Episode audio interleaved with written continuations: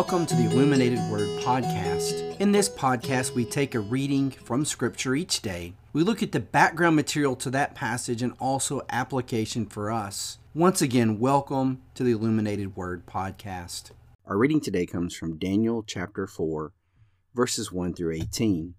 In Daniel 4, we have another dream by King Nebuchadnezzar. If you remember, back in chapter 2, Nebuchadnezzar had this weird dream of this statue and none of his magicians or wise men could interpret the dream, so he called upon Daniel. Well, actually, Daniel's the one that petitioned the king, and Daniel won the favor of the king by interpreting the dream. And so now we have another episode where the king has another dream, and this is a stranger dream in a lot of ways. So we're going to read through these 18 verses from the English Standard Version. Once again, Daniel chapter 4, verses 1 through 18.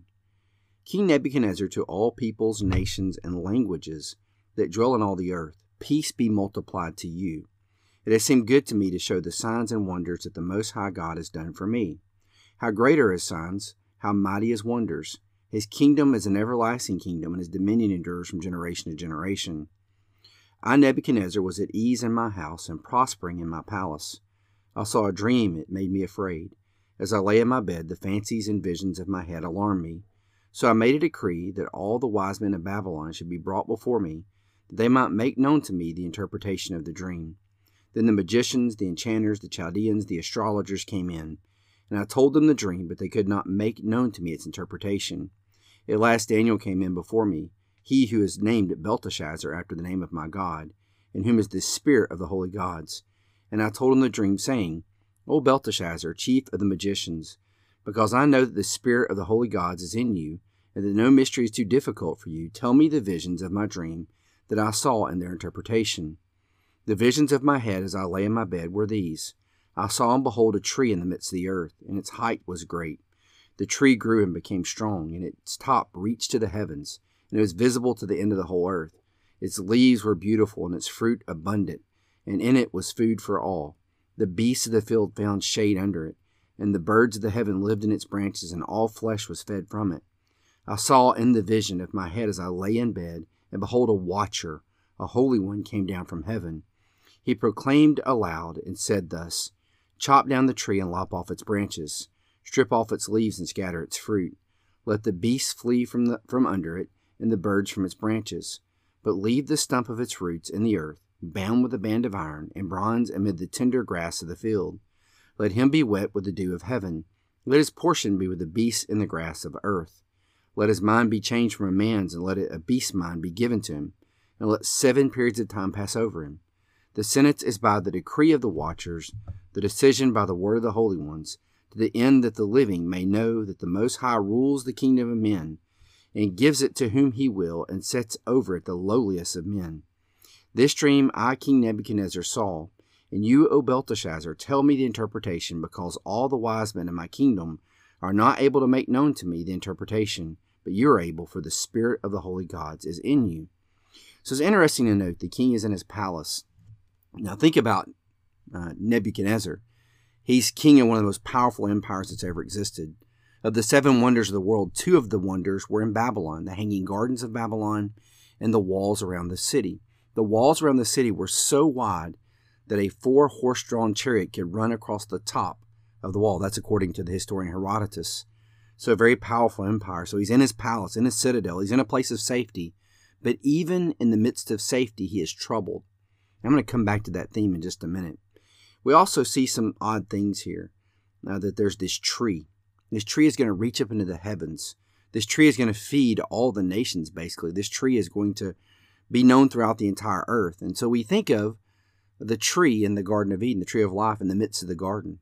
We also think of the Tower of Babel that reached into heaven. So there's some connections there to the tree of life and to this idea of the Tower of Babel, more in, more in a negative sense than a positive sense. Now, I don't want to steal, steal Devin's thunder because in tomorrow's podcast, he will explain the symbols of, of all these things we're talking about. So I don't want to uh, jump forward and, and, take away from his podcast, but just realize coming on Wednesday, he'll give you uh, some of the interpretation of this, this dream and what it's all about. So for us, let's just focus on some of these aspects of the dream that will help you uh, in tomorrow's podcast. So you've got this tree, you've got these watchers who have this decree to come and judge this tree. Now, watchers, this is just a, a second temple period. If you look at the intertestament period, well, really it's the intertestament period between the writing of Malachi and the book of Matthew. In that time period, especially the book of First Enoch, you would find this word watchers. Uh, this would be a word for angelic creatures or the sons of God, the Beni Elohim. So these are the sons of God, the watchers, who are going to carry out this decree. Now, if you're uh, doing our Wednesday night class with us on the spiritual beings and the spiritual realm that we're doing at Westgate, you can go back and watch uh, last week's video from Wednesday night class and pick up on some of this teaching about the watchers and what this is all about. But they are part of God's heavenly divine council and they carry out God's missions in this world. So these watchers have been checking out Nebuchadnezzar and this kingdom and they're not happy with what they've seen. So they're going to execute judgment. So these spiritual beings are involved in the judgment of Nebuchadnezzar. So what would be really cool here is these spiritual beings decide to do something and you see it carry out in the physical realm. We think of Herod when he's uh, in the book of Acts, he's claiming, you know, great grandeur. Basically, he is like God and he is struck by an angel. And it says on the physical realm, it seems that he's eaten by worms, but actually it was an angel that struck him. So we have these spiritual beings that carry out uh, some type of judgment in the physical realm, and we see it carried out in the physical realm. Uh, so the book of, of, Daniel has this angelology in here, this spiritual realm stuff. You can look at Daniel chapter 10 and you'll see the same thing where Daniel is praying.